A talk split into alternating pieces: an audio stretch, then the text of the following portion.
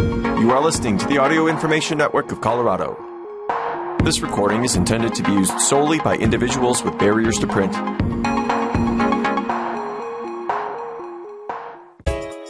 Boulder Weekly is being brought to you in part by Weissman Family Dental in Boulder, Colorado. For over 25 years, Weissman Family Dental has been providing high quality dentistry. They offer regular checkups, emergency care, and a wide range of specialty services. They also have staff that speak Spanish.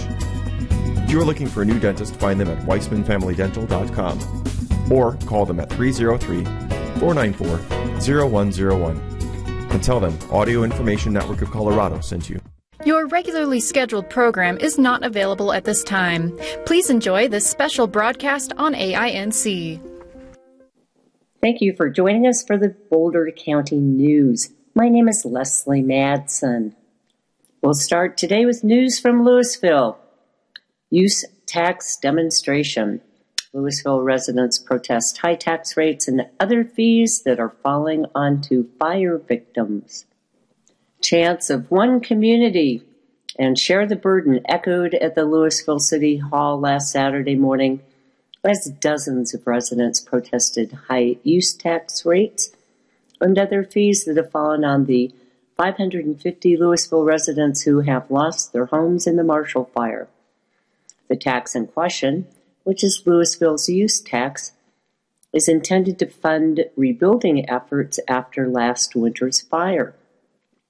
But protesters noted tax revenues have gone not only to rebuilding individual homes lost, but also to funding the city's open spaces, recreation center, and historical sites.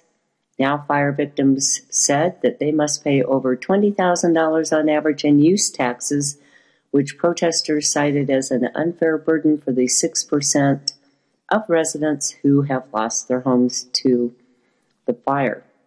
According to Bring Our Louisville Families Back, change.org, according to that petition, the city's use tax and other permitting fees are disproportionately high compared to surrounding areas. Total costs for Louisville's residents are 2.7 times higher than those in Superior and 1.6 times higher than those in Boulder County. Jill Ruggles, who is a demonstrator who has lived in Louisville area for more than 30 years, and she did lose her phone in the fire, noted that the high tax rates have made her attempt at rebuilding more financially challenging. We love it here, Ruggles said of herself and her husband. We just want to be able to afford it. Those who lost their homes in the fire are, on average, underinsured by $242,000, which objectors noted makes the high use tax costs even more burdensome. To afford the many costs of rebuilding, many at the protests reported having to pull from savings and retirement accounts. In an effort to ease these costs, use tax opponents proposed rebate for those who independently rebuild their homes and a rebate on all use tax funds that went to broader city purposes rather than directly toward rebuilding homes. The Change.org petition has outlined these requests and has garden, garnered over 1,100 signatures as of last Saturday morning. Signs held by protesters express support for the petition's goals, reading, Have a Heart, Help Us Rebuild, and Ab Use Tax. Liz Werlin, who recently retired as a Louisville elementary school teacher and who is also a 28 year resident of the area, said that her decision to protest was driven by the lack of support that she has felt from city government since losing her home. Werlin will have to pay $14,000 in use taxes. I'm out here to protest the exorbitant, exorbitant taxation and user fees, she said. The hardest thing for me is that we have to keep advocating for ourselves, and some members of city council are just not advocating for us. It's kind of gut wrenching. Werlin noted that some officials in the city of Louisville have been more supportive than others in aiding fire victims. City Council member and Ward 3 Representative Kyle M. Brown attended the demonstration, and he spoke about his goal to reduce the financial burden on those who have lost their homes. It is my goal to get each and every one of you back into your house as soon as possible, Brown said, eliciting cheers from the crowd. No tax from the city should keep you from getting back into your home. Brown went on to encourage protesters to attend Tuesday evening's 6 p.m. Louisville City Council meeting to voice their concerns. And despite the disappointment that Werlin expressed with city government's response to the fire, she noticed, noted that the overwhelming support that she has received from the broader Louisville community since losing her home. I can't even tell you how many parents, friends, and friends of friends have worked to help and support us, she said. It's unbelievable the number of people in this community that are coming forward and helping all of us to rise above it. And in follow up news from that protest on Tuesday, Louisville residents expressed mounting frustrations about the financial and logical hurdles surrounding the ongoing Marshall Fire rebuilding process during the public comment session at the Louisville City Council meeting. Prior to the public comment section on Tuesday night, the Louisville Council heard a Marshall Fire recovery report summarizing the last six months of rebuilding efforts, the debris removal progress, the resource, resource assistance programs, and plans for a first anniversary remembrance. Most of the public comment session saw residents who lost homes in the fire seeking relief from the city use tax. The city use tax is the equivalent to a sales tax on materials, and the tax is paid to the city up front as when taking out a permit, rather than at the point of sale. Construction items fall under those materials. In Louisville, the city use tax is a restrictive tax, meaning that it does not go into the general fund, but it is earmarked for other funds the majority of which is a capital improvements fund. The way that the use tax is levied and collected, and the restrictive nature of these revenues to specific funds, eliminates the elimination or waiving of the use tax really is not feasible, said interim city manager Megan Davis.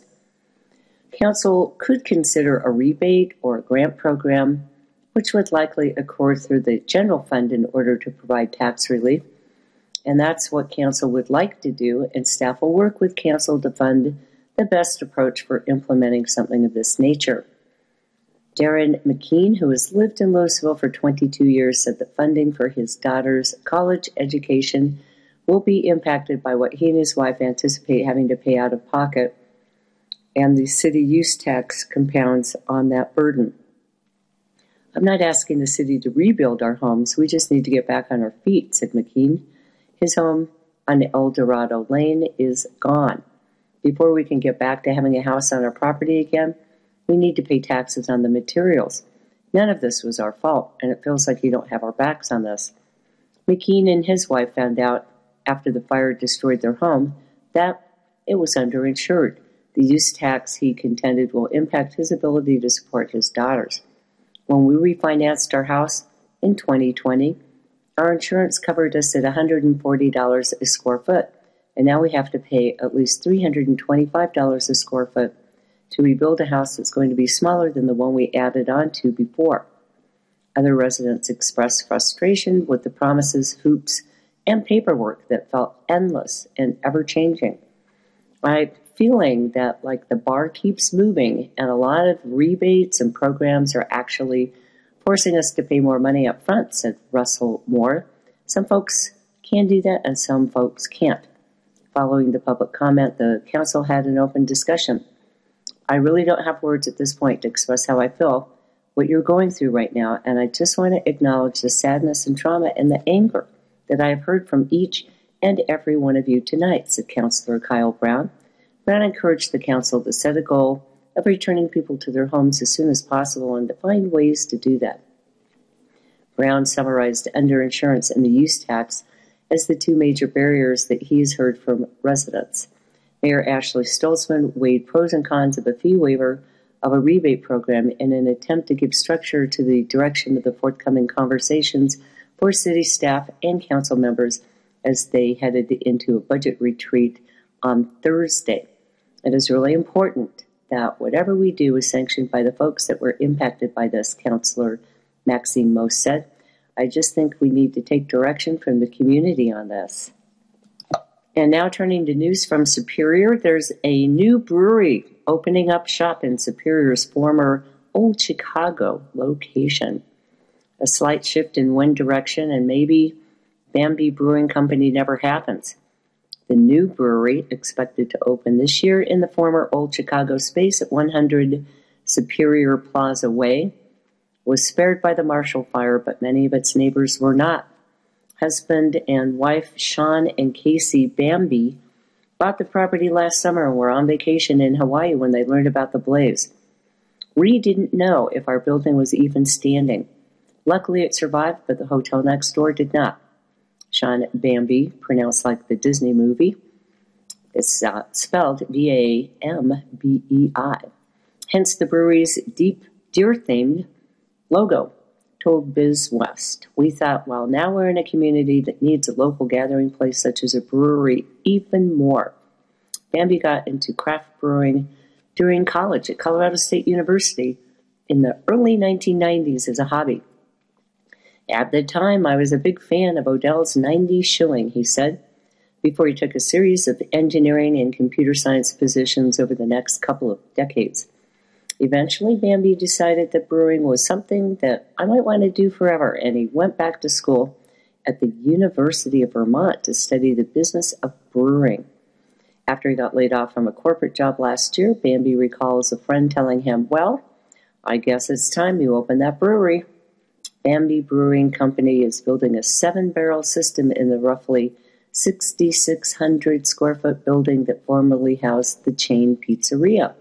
The location is expected to feature about a dozen Bambei beers on tap at any time, a variety of flavors of house heart seltzers, a full bar with cocktails made with booze from local distilleries, and a kitchen with a limited menu featuring American bar food favorites such as burgers and wings. Additionally, the brewery will have a good number of TVs because I'm a huge sports fan, Bambei said, as well as space for live music. The couple hopes to open by November or December of this year. There are supply supply chain issues that we're still figuring out, but that's the time frame we're hoping for, he said. Superior Board sends developer revisions back to Planning Commission. With the recently challenged gun ordinance removed from Monday's agenda, the Superior Board of Trustees meeting primarily attended to the issue of the proposed Coal Creek Innovation Park development. After a lengthy public comment session following a presentation of revisions by the developer Ranch Capital, the board unanimously postponed a vote to approve the new plan and instead sent the revised plans back to the Planning Commission for review. Board of Trustee Neal Shah expressed the decision recognized the applicant had put a tremendous amount of work into the project, and they could use the opportunity to go back to the Planning Commission to discuss the changes following the unanimous no vote. The previous designs submitted by the developer were unanimously rejected by the Commission at its June meeting, something that the trustees alleged has never happened before. The proposed development would revolve around a life science research center which the project team explained as a site dedicated to the study of all sciences that involve the scientific study of living organisms and their life processes, covering a wide array of subjects from genetics and microbiology to botany and astrobiology. New breakthroughs are happening daily all over the world, according to Ranch Capital's presentation. And like similar campuses in Boulder and Fort Collins, this would position Superior to attract companies and talent from the life sciences sector while activating the proposed mixed use and residential corridors of the site. Bill Jenks, who is vice president of Ranch Capital, said after receiving feedback of a perceived corporate curtain that separated Superior and McCaslin Boulevard, he challenged the design team to make the campus feel more connected to the rest of Main Street. In addition to a modification to the orientation, of the parking garage, the new design plans presented on Monday evening increased walkability and added connecting pathways and improved pedestrian friendly landscaping. The overall height of the parking garage was downsized and the structure rotated 20 feet. Facade materials were also chosen from a material palette that was more consistent with the downtown Superior atmosphere.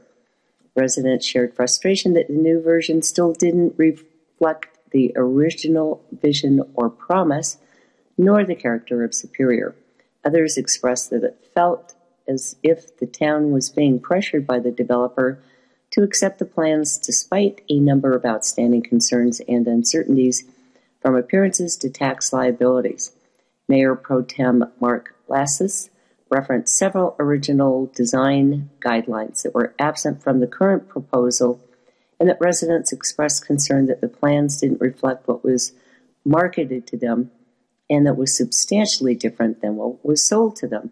Jenks said that he felt great personal strife and was disappointed that people felt that they were not fairly treated. I'm an architect and I'm a planner. We are here to create a vision, and sometimes we draw things that we want to happen, but they don't always happen, he said. Residents also expressed skepticism with the if you build it, they will come approach, citing other life science complexes that already exist or are planned along the Front Range and the risk of vacant spaces rather than a building full of tenants. Jenks cautioned that if the build didn't happen as planned, the residents could face tax levies to make up for not capturing the revenue that the team speculated the town would generate from the park, but offered no financial analysis supporting those claims. The growing frustration on my part is that in the last five years, not a single building has been completed in downtown Superior, said James Crease, who signed the contract on his downtown home five years ago this week. And now tonight we're hearing that there's this incredible urgency that we must approve it tonight because if we don't, we've missed the opportunity, and because if we don't, they're going to go someplace else. I fear with the way that things have gone throughout this project that if it's the urgency time, might have already run out on the project. I do think it's time for us to take a breath and not rush through it, Crease said. If it takes another few weeks, then that's what it takes. Let's make sure we are doing this in the correct way so that five years from now we aren't sitting here again wondering where the buildings were going that were supposed to be here, but in four years as of tonight.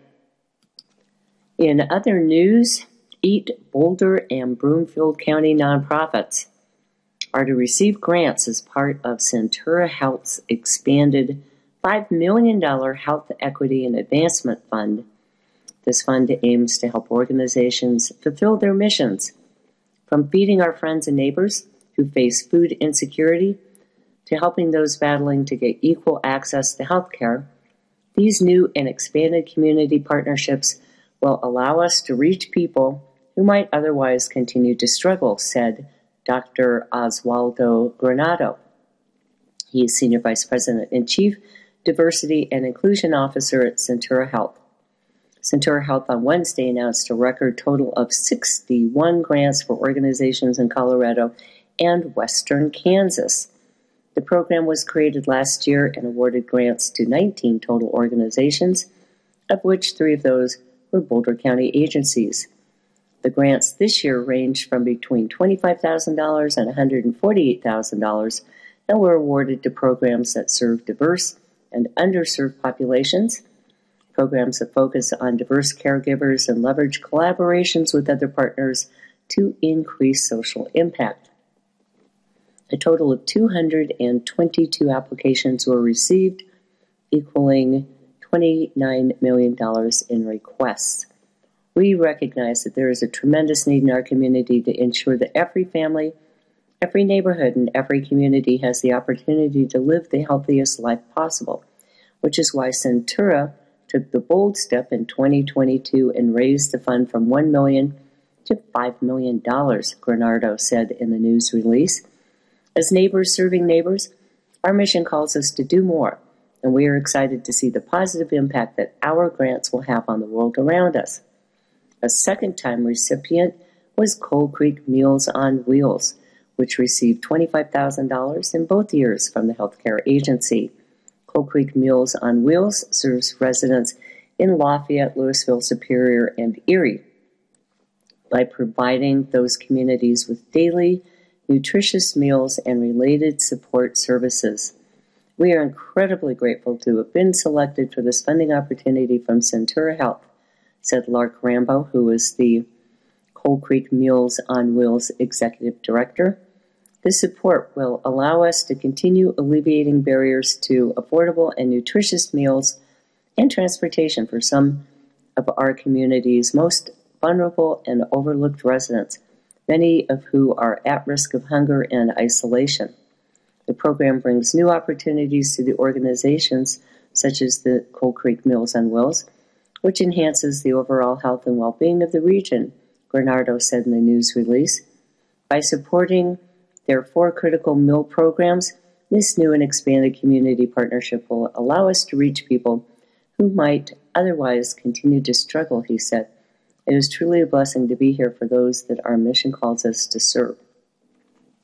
Boulder and Broomfield County nonprofits who received funding this year include Cultivate, Coal Creek Meals on Wheels, Community Food Share, Friends of Broomfield, Little Friends, Safe Shelter of St. Vrain Valley, Veterans Community Project Outreach Center, and the Wild Plum Center.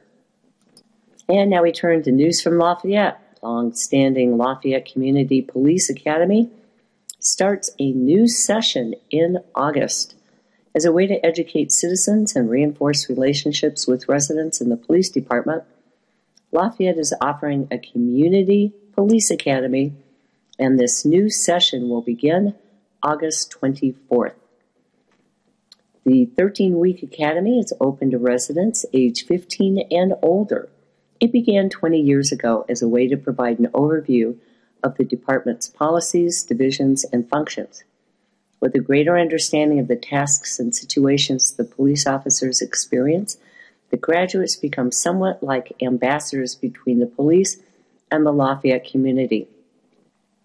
The Deputy Chief of Police, Brian Rosipajla, said, It's beneficial in any aspect.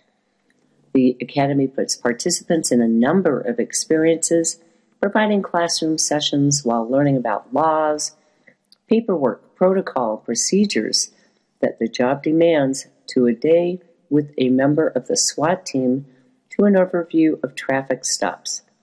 Rosa Pajla said that the course addresses subject matter in detail that most people who are not in law enforcement just don't have the exposure to. And it's not just the citizens who are the students, Rosa Pajla said, because the program structure facilitates conversations that might not otherwise occur within the community. The Academy gives people a chance to air their complaints to discuss them and see if their complaints are valid or invalid, he said. It might be a conversation with a SWAT member, it might be with a detective, or it might be with the police chief. Those conversations also give the department insight into what the community is feeling, what perceptions might be out there. And Rosipajla stressed the value in that for the police department. We may do things that seem unusual to the public, and oftentimes the questions about that are answered. It helps the community understand, but it also helps us understand it better from their point of view.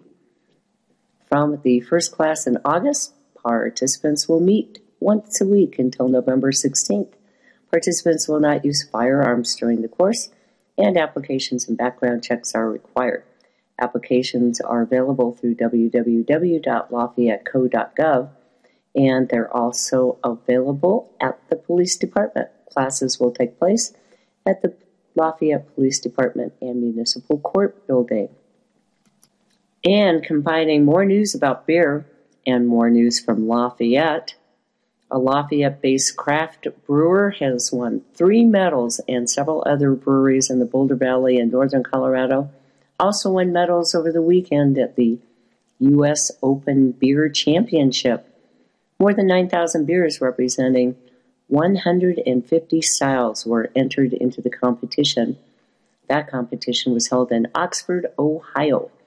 Colorado based brewers collected one gold medal, along with seven silver and seven bronze medals. The gold went to an imperial red ale called Wreak Havoc.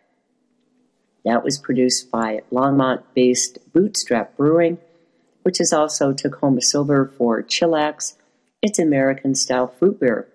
Lafayette based Liquid Mechanics Brewing Company garnered three medals, including silvers for a chili pepper beer called Ring O. No, it's called Ring O Fire, and an international pale ale called Cold Snap, as well as a bronze for its peanut butter porter. Beyond the Mountain Brewing Company, based in Boulder, won a silver medal for its Klaas's Kolsch German style beer and a bronze for an imperial IPA called Headspin. Verboten Brewing and Barrel Project of Loveland won a bronze medal in the historical beer category for Angry Banjo. The U.S. Open bills itself as the only major championship to allow gold medal winning beers from the American Homebrewers Association National Homebrew Competition to compete against professional breweries. Besides announcing this year's winners, the U.S. Open singled out its top 10 beer names among entrants. So, uh, just for your listening pleasure, I am going to read the name of the top 10 beer names according to the Beer Championship. They include Julius Squeezer IPA, a beer called Tastes Like Flannel, there's one called There Goes My Pickle, a beer called It's Pronounced Frankenstein IPA, another one called I Need More Cal Belgian, another beer called Who's a Good Beer, and Kolsch Me If You Can. There's a beer called It Goes in Your Moutha, Up Sheets Creek, and the winner was Still Not As Bitter as Your Ex. And now news from Erie. SVVSD gathers 200 educators in Erie for an AP for All workshop. Close to 200 educators spent a week at Erie High School learning how to become better advanced placement teachers and to create a more inclusive classroom. The Colorado Education Initiative is partnering with St. Vrain Valley Schools to host the 11th annual AP for All Summer Institute. The College Board Certified Institute was held virtually during the last two years because of the pandemic. AP can be for everybody, said College Board consultant Jacqueline Stallworth, an AP English teacher at a high school near Washington, D.C. Any teacher can make it inclusive if they're willing to do that work. St. Vrain Valley has been recognized by the College Board for an increase in overall participation, participation of students of color, and growth in AP exam scores. In the past five years, overall AP student enrollment has increased by 43% to more than 5,400 students, and the number of Hispanic and Black students taking AP exams has also risen.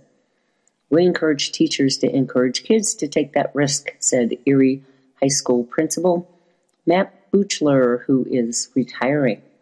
This week's session cover more than a dozen AP subjects there's also a Capstone Summer Institute to help teachers with AP seminar and research classes.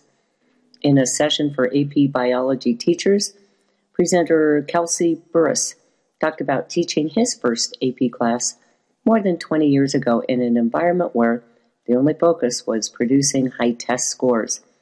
Students who didn't score well on sample AP tests given at the start of class were encouraged to drop the class, he said. And it was not fun to teach in that realm, said Burris who is a College Board consultant and high school teacher in Washington.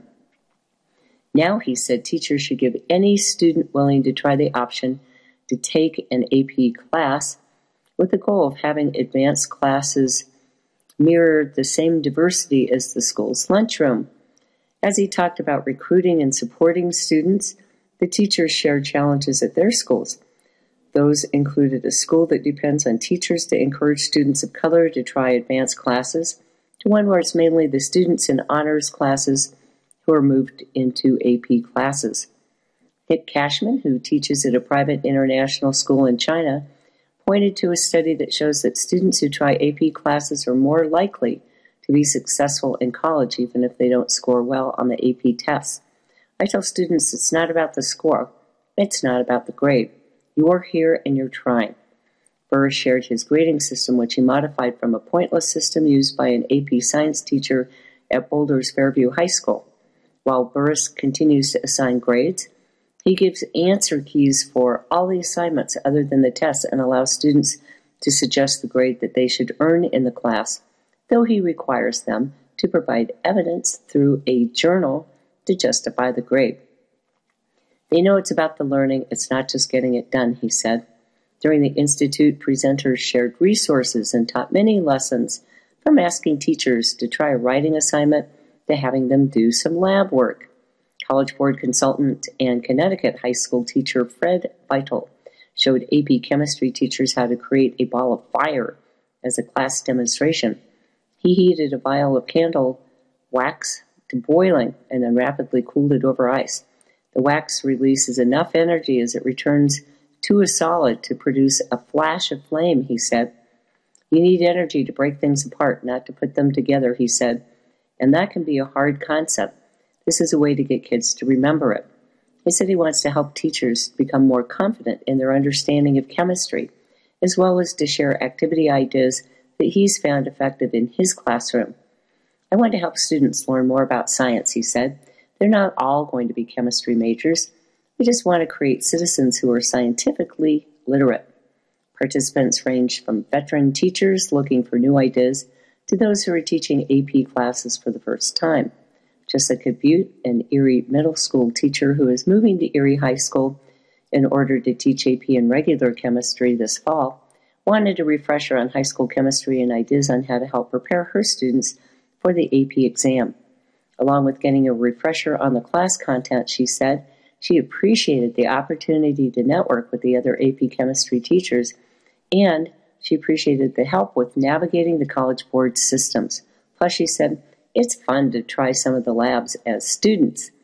I get to help kids learn chemistry and I get to learn more at the same time, she said. In more Erie news, the Erie Board of Trustees has advanced the Home Rule Initiative a step forward on Tuesday night, voting 5 to 2 to adopt the ordinance that will ask voters this November to first approve the formation of a Home Rule Charter Commission and elect nine members to serve on that commission. If the formation of the commission is approved, the elected members would have 180 days to submit a proposed charter to the Board of Trustees, according to the ordinance. It is time to get out of our parents' basement, said Mayor Justin Brooks, who voted in favor of the ordinance. This is not the first time the Home Rule Charter has been floated to residents of Erie, which is the largest statutory municipality in the state. As recently as 2019, the board approved a schedule for conducting an election similar to what was approved on Tuesday night, but that schedule was derailed in 2020 because of the pandemic. Board members Andrew Sawusch and Brandon Bell voted against the ordinance. If you go back and look at the history with this, when Broomfield became their own city and county, and they didn't account for the fact that when they weren't part of Jeffco and Adams and Boulder. Now they had to have their own police department, their own sheriff. Bill said in the discussion before the vote, there are unexpected costs with these things, and I think that we did not do all the work to have those kinds of items and address those kinds of items to the public. Trustee Emily Barrow had a different view of the home rule potential. I think as a board, we are tasked with being visionaries and if we only plan for today, we're failing the town, she said, following Bell's comments. We have to set ourselves up to be able to be successful in the future and to grasp the opportunities that come forward, and that being a home rule town would afford us. Citing the results of an earlier survey, which asked respondents how likely they were to approve a home rule measure, Sawusch said that he didn't feel that the evidence showed that residents of Erie were strongly in favor of the Home Rule Initiative. I understand the potential positives, but we've not shown that we would be able to complete what would be necessary, he said on Wednesday. We need to show that we are prepared to have this occur and then put it on the ballot. Erie Board of Trustees mulls over airport repairs. The Erie Board of Trustees, at its meeting on Tuesday evening, recommended a study session to examine the unrealized potential of the Erie Municipal Airport, as well as to address the overdue repairs for the facility. The board made the recommendation after the annual airport manager's report. The Erie Airport is owned by Erie, but it's operated by Vector Air Management. And according to the airport's website, the private company operates as the airport's anchor fixed base operator, providing services from aircraft rental to flight instruction, aircraft repair, inspection and maintenance, and other services. Jason Hurd, who is the airport manager, presented the annual report to the board. Although an assessment by the state calculated the airport has an estimated economic impact of $35 million for the surrounding area between jobs and people traveling in and out of the airport, no real income is generated for the town. The city reportedly collects about $3,000 in lease fees, and Vector Air manages it, performing daily and weekly inspections and maintenance, making sure that lighting is operational and the aircraft are securely tied down and inspecting and maintaining the fuel island. Hurd identified the dilapidated state of the airport's main hangar and office building, with some offices impacted by so much recurring water damage from leaks in the roof that they are no longer usable. The airport manager explained that this building was built more than 30 years ago and has outlived the average lifespan of a hangar as board members floated potential revenue opportunities, such as building rental hangars. Board member Andrew Sawusch recommended a fall study session to explore opportunities for improvements and generating more revenue at the airport outside of the tax collected from jet fuel. It may be one of the more underutilized properties that the town has, he said. Medallion hunt kicks off in Erie. Amateur treasure hunters take note. In the spirit of celebrating Parks and Rec Month in July, the town of Erie has kicked off Medallion Mania, hiding a coveted and limited edition medallion with the embossed with the town seal in a park. Ashley Berger, Erie's communication and community engagement specialist, explained that the tradition began back in 2017 and was inspired by a similar treasure hunt in Westminster. It has really become a cool annual tradition, especially on social media, she said, estimating that a few hundred families participate every year, and people really look forward to it. The first clue for this year's hunt was available to the public on Monday, July 18th. It can be viewed on the Erie Parks and Recreation social media channels. That's Facebook and Instagram. The first family to find the medallion will win a prize basket with items to help them continue discovering Erie's parks and recreation this summer. Last year's medallion was found under a tree, but not quite in plain sight. Berger explained that the location is always challenging to find. The intention isn't to create a treasure hunting frenzy, but to get people exploring places and trails that they might, might not yet be familiar with. We just want the community to get outside and explore our amenities explore more places, and realize how many miles of trails we have right in our own backyard. In other Boulder County news, Mom organizes talk by Fentanyl Inc. Ben Westhoff was planning to write a book on the hallucinogenic drug ecstasy, also known as MDMA. But as he researched, he found that most recreational drugs now sold as ecstasy contain very little MDMA. Instead, he was hearing about a new synthetic or about new synthetic chemicals coming from China. They were cheap, they were easy to produce, and increasingly used in illegal drugs. One, fentanyl, stood out as especially deadly. His book, Fentanyl Inc., documents the origins of fentanyl and how fake pills cut with the synthetic opioid are spurring the worst drug crisis in American history. It's an entirely new landscape for young people compared to when I was in my teens and 20s, he said. Any pill or any powder bought off the black market can have fentanyl in it. There's so little information out there about this danger. A lot of kids just have no idea. Westhoff is the main speaker at a seminar online event uh, organized by Boulder mom Kate LaCroix. She committed to raising awareness after one of her eldest daughter's best friends, an 18 year old, died of a fentanyl overdose in February 2021. More deaths of teens and young adults have followed. She said that several factors made it challenging for local agencies to warn the public that fentanyl laced pills were killing young people in Boulder County, including the stigma of drug use, maintaining privacy for grieving families, and the months that it can take to receive toxology reports following a death.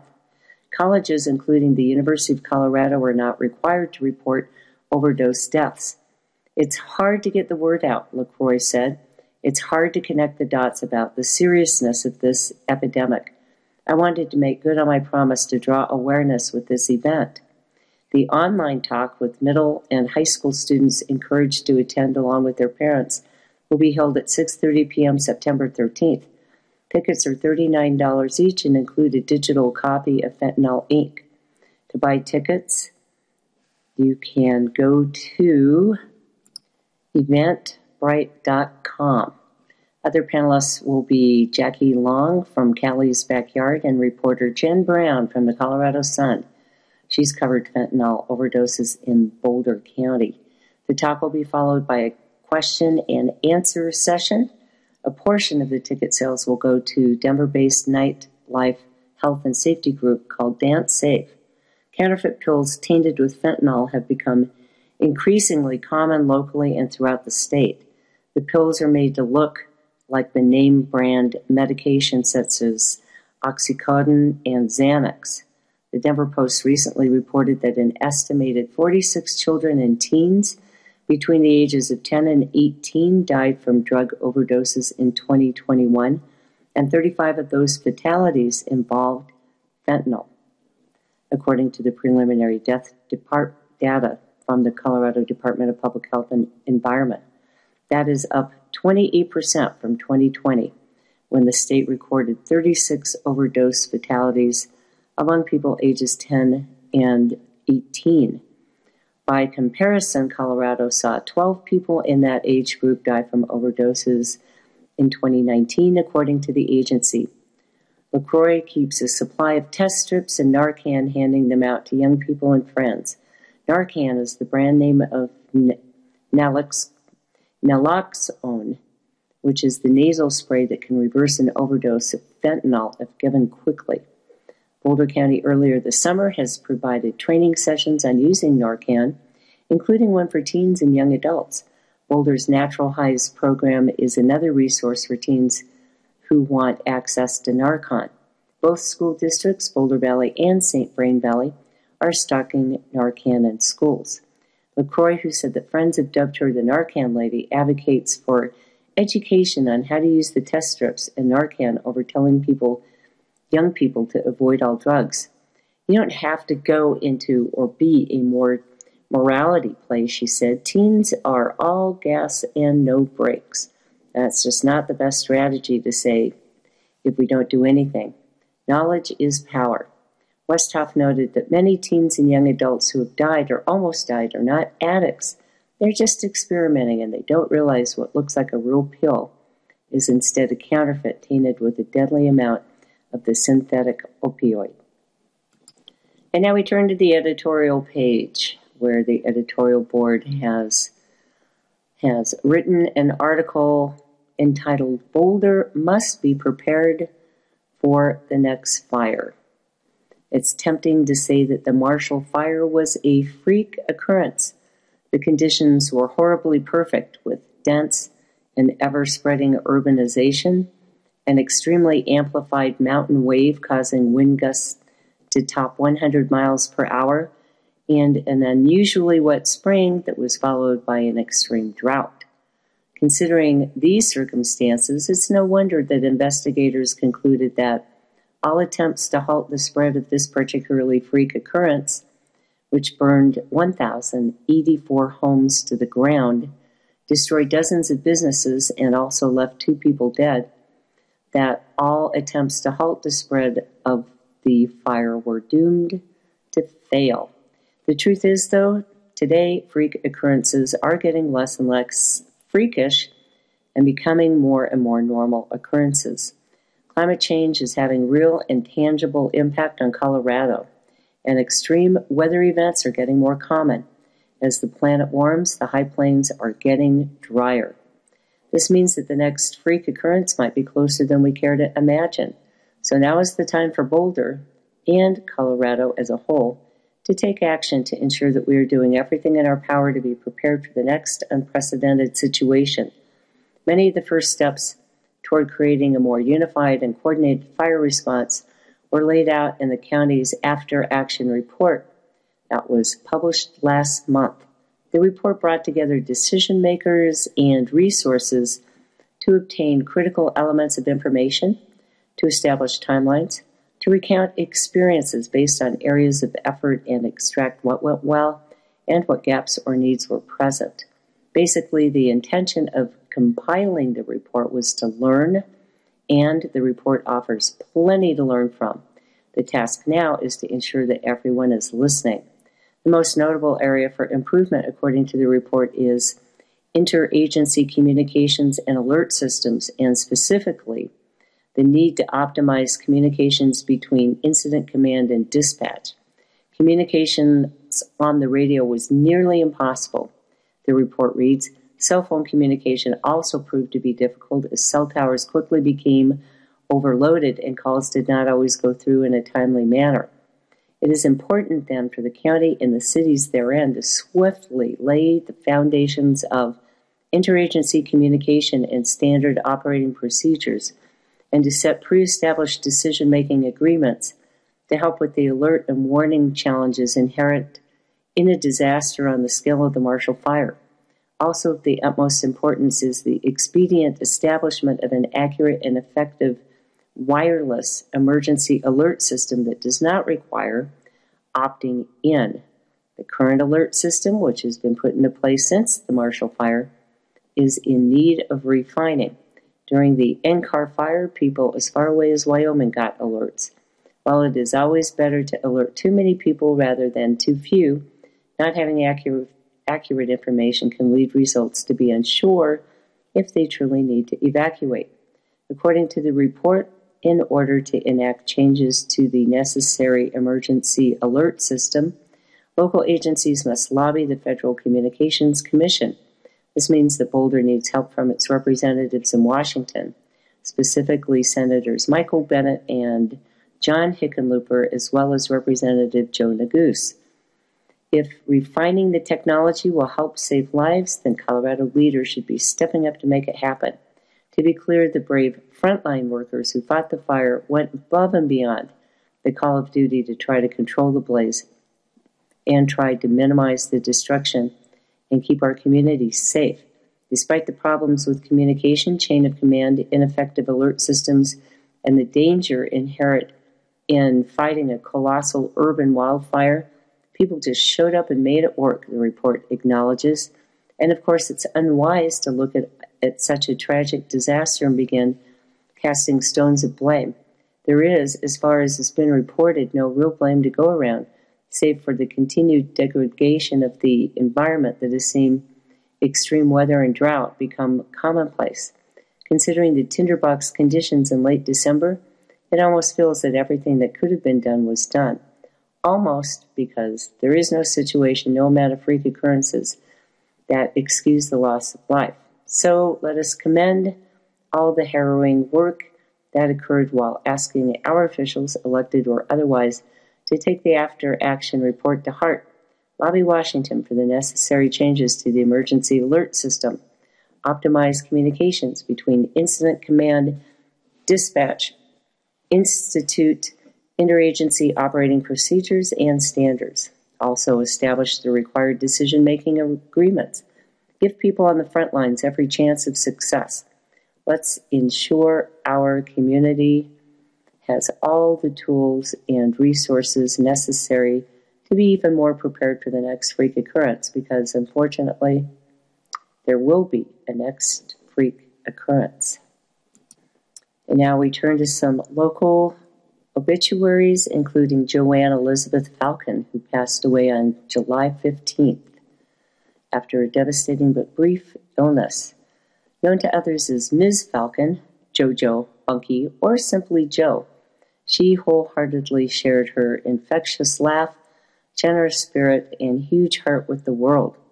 Born to Paul and Marie Falcon in Greensburg, Pennsylvania on December 22, 1941, Jo was a beloved school teacher in Pennsylvania prior to moving her family to Boulder and then teaching at Annunciation Catholic School in Denver and in Boulder Valley School District at Eisenhower Elementary and Alicia Sanchez Elementary.